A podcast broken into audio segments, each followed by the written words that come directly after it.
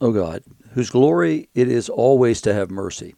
Be gracious to all who have gone astray from your ways, and bring them again with penitent hearts and steadfast faith to embrace and hold fast the unchangeable truth of your word. Jesus Christ, your Son, who with you and the Holy Spirit lives and reigns, one God, forever and ever. Amen. You're listening to Faith Seeking Understanding, and I'm your host, John Green. Today is uh, March the 5th, 2023, and this is the second Sunday of Lent. And that's the collect appointed for that particular day. So we've had a good week. It's been uh, uh, odd, awkward. There's been there's been some difficult times. Let's say um, my brother-in-law Mike, uh, who lives over in Knoxville, Suzanne's brother, died um, last Saturday, um, unexpectedly but he had, he had been sick for quite a while, had had lots of health problems, but but nobody expected him to die right away, and so we, we all were shocked last Saturday morning to find out that that they had found Mike dead, and and so uh, this is I'm I'm recording this on Friday um, because tomorrow I've got to go to Knoxville. We're doing the um, the funeral is tomorrow, and so I'm I'm doing that funeral. So um, by the time you hear this, I will have already done that. I, I will say though that I've probably been um, more anxious about that message than than like for instance this message. Uh, it's it's hard to think about trying to sum up somebody's life over a forty year span that you know, um, and knowing something about the the time that came before that, but but really not you know, um, uh, not it's not going to be easy in any stretch of the imagination. And, and the part of the reason is, is a man who went through much in his life, who accomplished a lot, who did a lot, uh, but who who had definite seasons of time in his life, and and so you know the season of prosperity, a season of loss, a season of uh, being lost for a season of time, and then and then absolute utter redemption. You know, it, it, it's just amazing to see the way that God cared for Mike over the last several years, and it, probably at least the last six years, I would say. And um, Suzanne and I have, have talked about it, and, and even before he died, we were just amazed at God's miraculous and wondrous love for him in in, in the way that, that God provided for him in ways that, that enriched his life so much.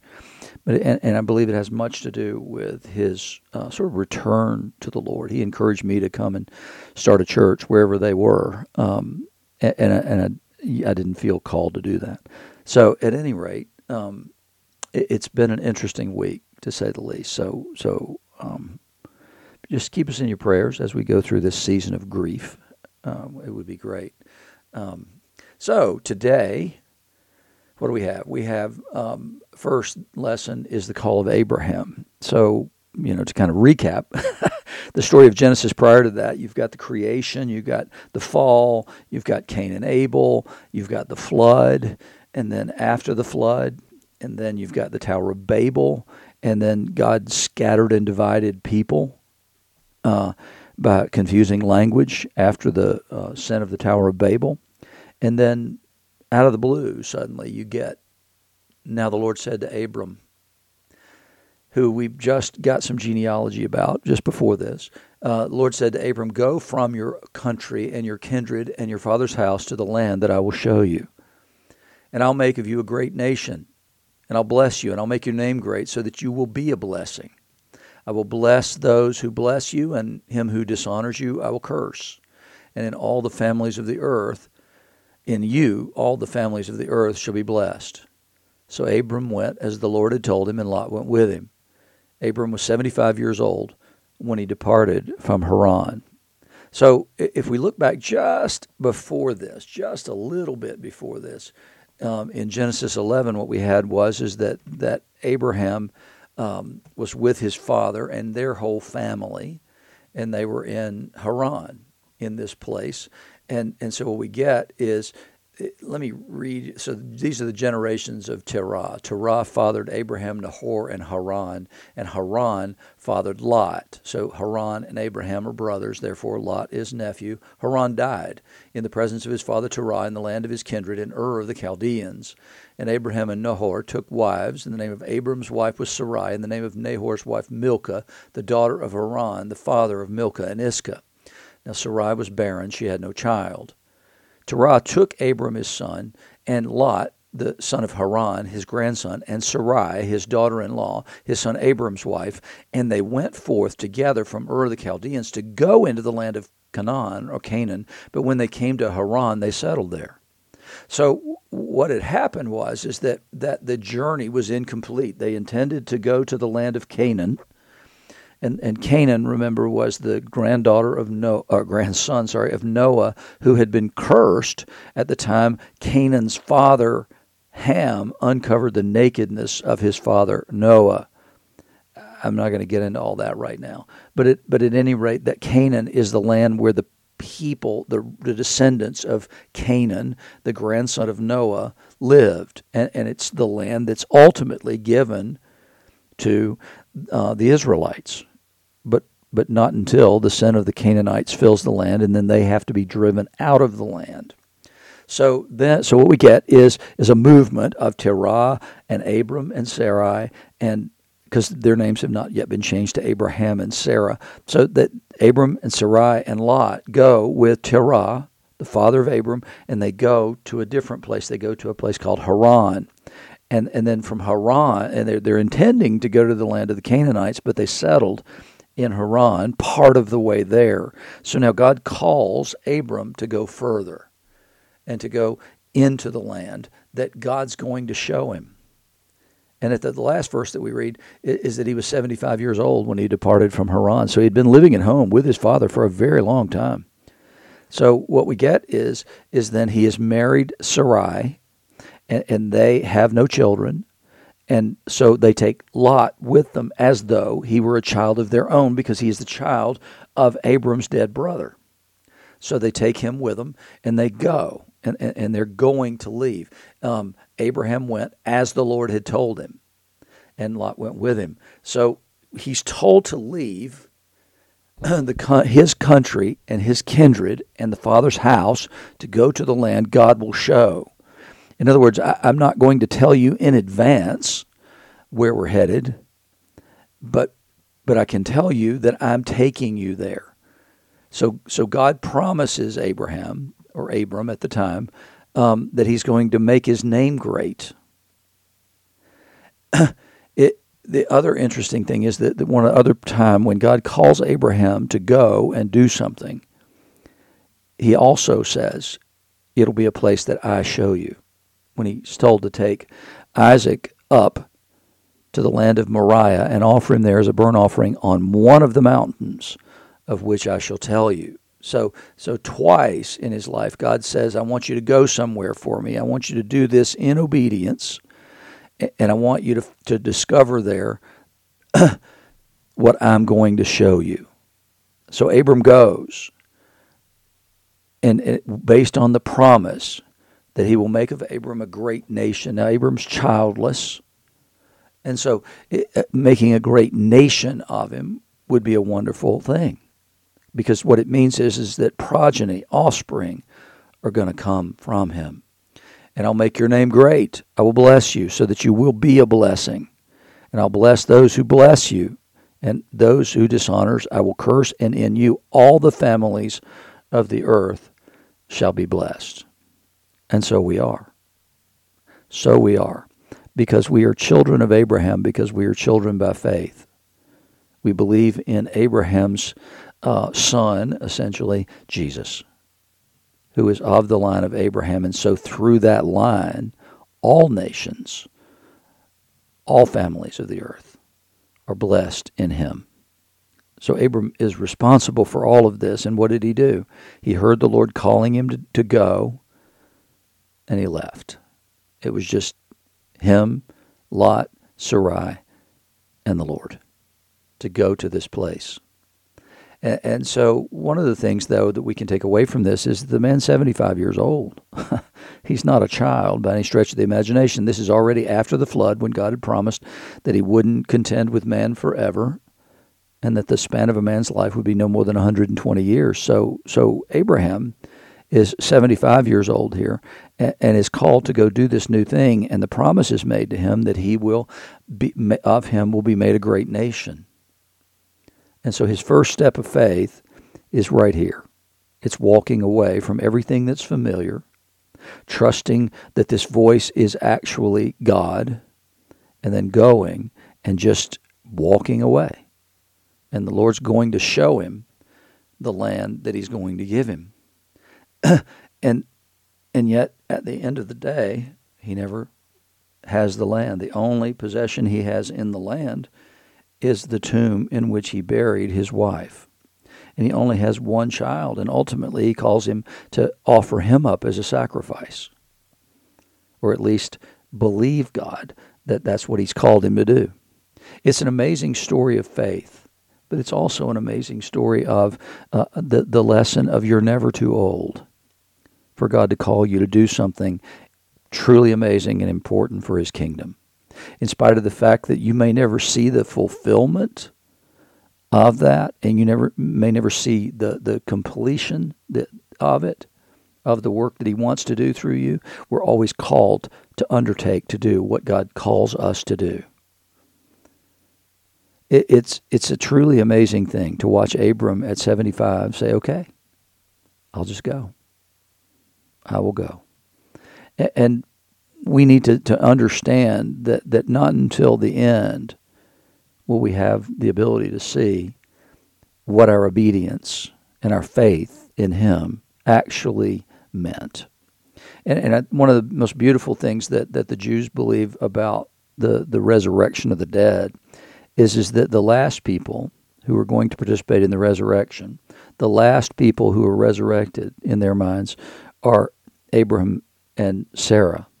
Why is that?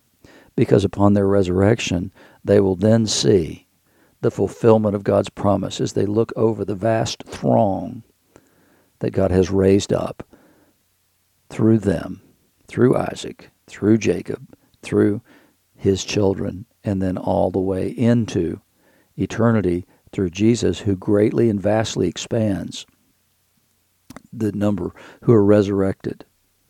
And so the glory and the joy of Abraham and Sarah at their resurrection is to see, indeed, their descendants are countless as the stars in the sky and the sand at the seashore. I think it's a beautiful, beautiful view of, of what it what it would look like to see the fulfillment of God's promise to those whom He has called and who have responded in faith and obedience to that call in the in the gospel today, I mean, there's no telling how many times I preach this gospel um, because it, it comes up frequently in the in the lectionary, and it's it's John three one to seventeen, and, it's it's Jesus' encounter with Nicodemus. So there came a man of the Pharisees named Nicodemus, a ruler of the Jews. So he he was part of the ruling class in Judaism. And the man came to Jesus by night and said to him, and so it, it's the, the, the at night actually does mean something. It, it's sort of a surreptitious kind of thing because the Pharisees here at this point have already begun to, to oppose Jesus. And so Nicodemus coming at night is a way of saying, I, I don't, uh, you know, we don't want to be seen during the day coming to you and, and supporting you. Um, so we're going to kind of sneak around at night, which and that the ominous tone of that is hidden in some ways uh, until you get to Judas's betrayal of Jesus at night, and it was intentionally done at night. The betrayal was in order because they were afraid of the people. In order to avoid the scrutiny and the pushback of the people, if I can, if we can arrest him at night, try him at night, come up with the right trumped up charges, then we can actually get the people on our side. And here it's sort of the opposite of that because he comes at night to see Jesus, but but not in that way. He he comes honestly, I think. But but they had already determined that they wouldn't be seen with Jesus. Now Nicodemus, uh, to the extent that this nighttime visit needs any kind of redemption, certainly Nicodemus and Joseph of Arimathea going to get the body of Jesus, quote, redeems this coming at night under cover of darkness because he, uh, ultimately what Nicodemus does is that he stands with Jesus, and he stands with Jesus in the light of day when he and Joseph go and retrieve the body of Jesus. And he is no longer going to be a ruler of the Jews because of that. But here he comes at night. It's early days in Jesus' ministry.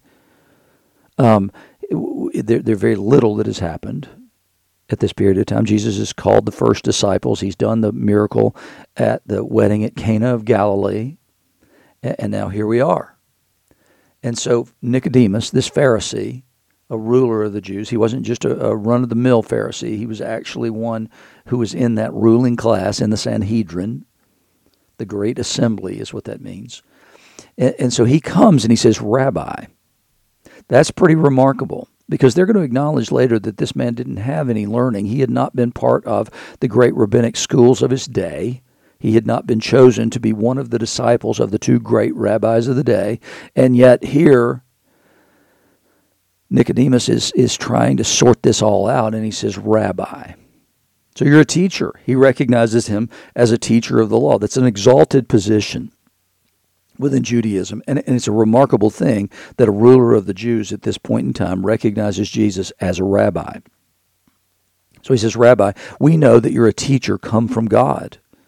Even more powerful uh, a, a, demonstration of, of whatever they've seen so far, what they heard John say and give testimony to about Jesus being the Son of God, the, the Lamb of God who takes away the sin of the world. And now he comes and says, We know that you're a teacher come from God.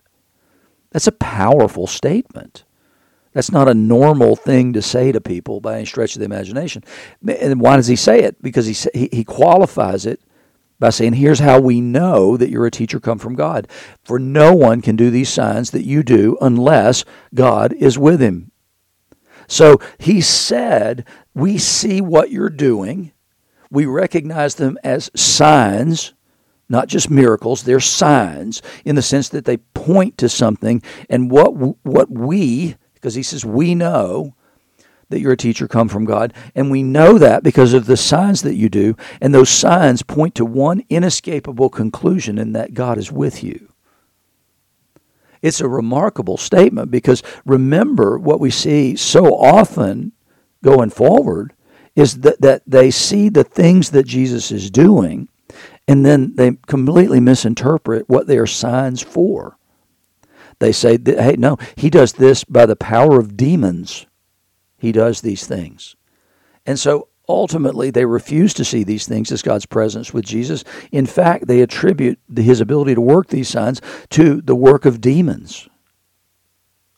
So here, early, early, early, this is the way it goes. Now, we know at the end of chapter 3 which is the chapter we're in, at the end of chapter 3, what we're told is, is, is that Jesus, while he was in Jerusalem, he did signs, but he didn't commit himself fully to anyone because he knew what was in the heart of man. He's in Jerusalem. He is among the chosen people of God and doesn't reveal himself to those people. So when when he's when um, Nicodemus comes with, and I'm hesitant to call this flattery because I believe that he's genuine. So it's not really flattery, but at the same time, it's certainly a good way to start a conversation.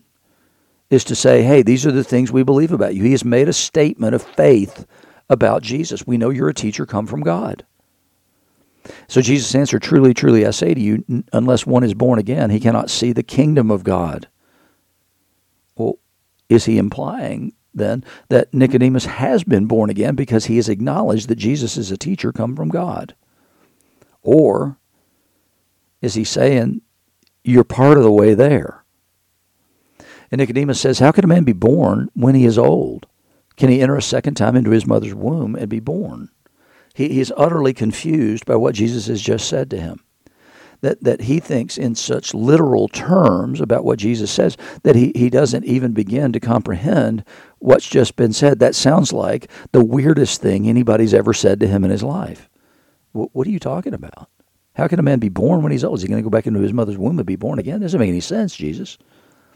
Jesus answered, Truly, truly, I say to you, unless one is born of water and the Spirit, he cannot enter the kingdom of God. Okay. All right. Now I'm tracking a little bit better. But what does it mean to be born of the Spirit? That which is born of the flesh is flesh, and that which is born of the Spirit is spirit. Don't marvel that I say to you, you must be born again. The wind blows from where it wishes, and you hear its sound, but you don't know where it comes from or where it goes. So it is with everyone who is born of the Spirit. Nicodemus said to him, How can these things be? I mean, he's utterly confused at everything that Jesus has been trying to say here. What does it mean to be born of the Spirit? What, what does that even mean? I, I don't know how to even think about that. I, I was born into the kingdom of God. I was born as one of his chosen people. I have the birthright of being chosen. What do you mean I have to be born again? No, I, no, I was lucky in life lottery the first time. I was luck, lucky enough to be born a Jew, the inheritor of all the promises given to Abraham. I don't understand what you mean by being born again, and, and what is it? But but Jesus is saying that which is born of the flesh is flesh. That's a criticism of of the idea that being born as a Jew is enough. He said, no, no, no, that's just flesh. That's not eternal stuff. That's just flesh stuff. You're inheritors of the covenant here on earth, but but in order to see the kingdom of God, which is to come, you got to be born of the Spirit and something that's born of the Spirit is spirit, he says. It's a different kind of thing from that which is born of the flesh. It's different in kind, not just type, but in kind. And so don't marvel that I say that. And then he, he makes that statement about the wind blowing where it wishes, and so it is with everyone who is born of the Spirit. And Nicodemus said to him, How can these things be? And Jesus said, Are you the teacher of Israel? Now, these are plurals here. Uh, before that, Jesus has been speaking. I mean, these are singular here in this particular verse, but prior to that, and then right after this, and I'll let you know when that comes, the you is all um, uh, plural. Here, though, are you the teacher of Israel, and yet you do not understand these things? That's personal, that's singular, you. You, Nicodemus. Are you Nicodemus, the teacher of Israel, and yet you don't understand these things? And then from there, he goes on to say, Truly, truly, I say to y'all, we speak of what we know and bear witness to what we have seen, but y'all don't receive our testimony. I've told y'all earthly things and y'all don't believe, but how can y'all believe if I tell you heavenly things? So, that first part, are you the teacher of Israel and yet you don't understand these things? He's speaking personally to Nicodemus, and then after that, he's speaking to all.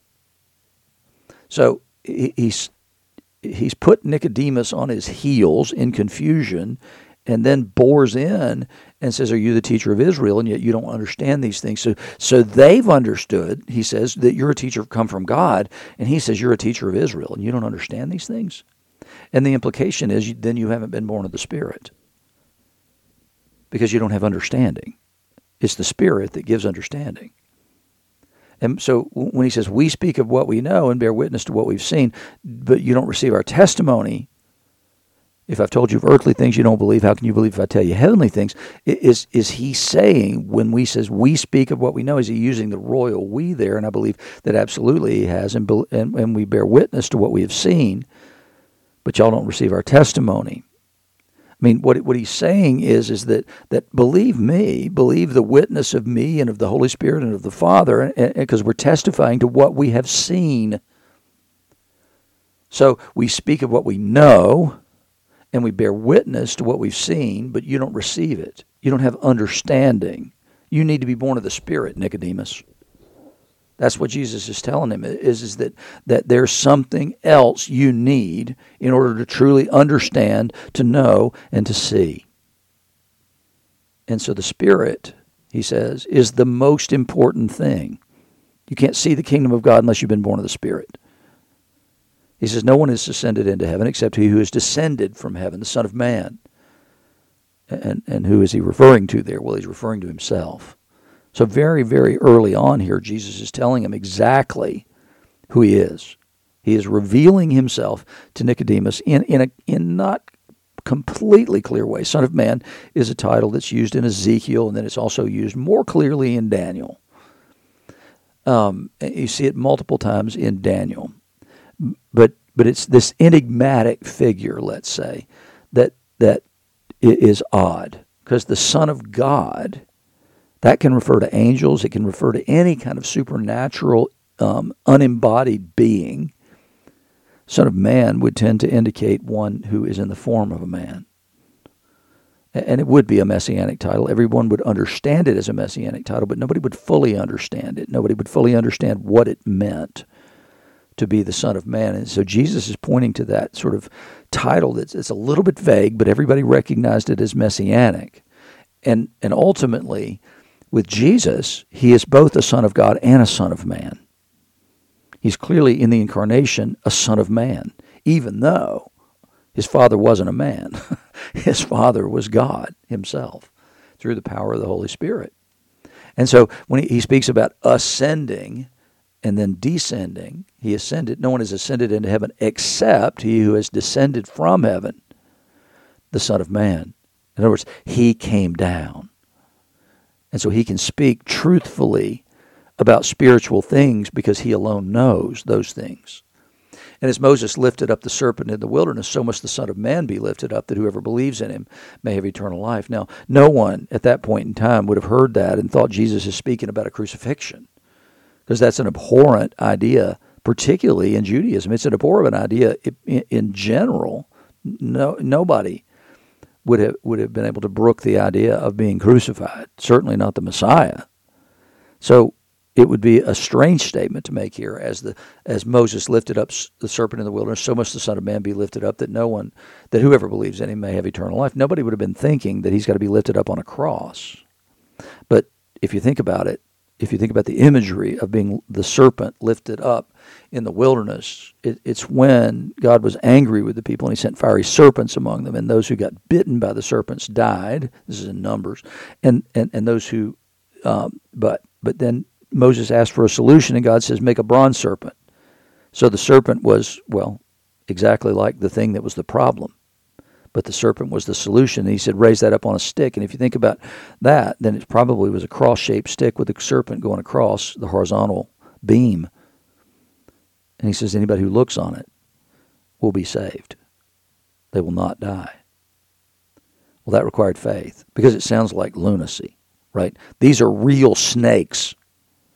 And you're holding up a bronze serpent on a stick and telling me if I look at it, then I won't die.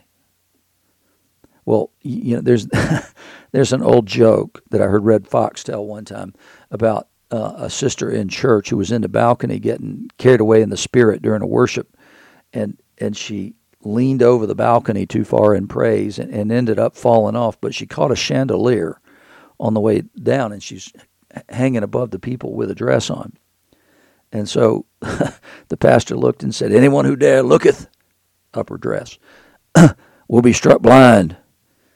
And one of the uh, old elders in the back, he says, said, "Well, I'm going to take a chance on this left eye," and looked up, and, and, so that that's the, the basic idea here is is that that I, I don't have any other options. There is no other option. God didn't give a second. Like, okay, so I can either choose A or B. No, you can choose A. This is the solution God gave, and it seemed like a ludicrous solution.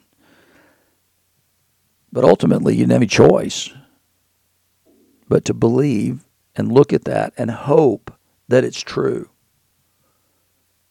And it was. It was.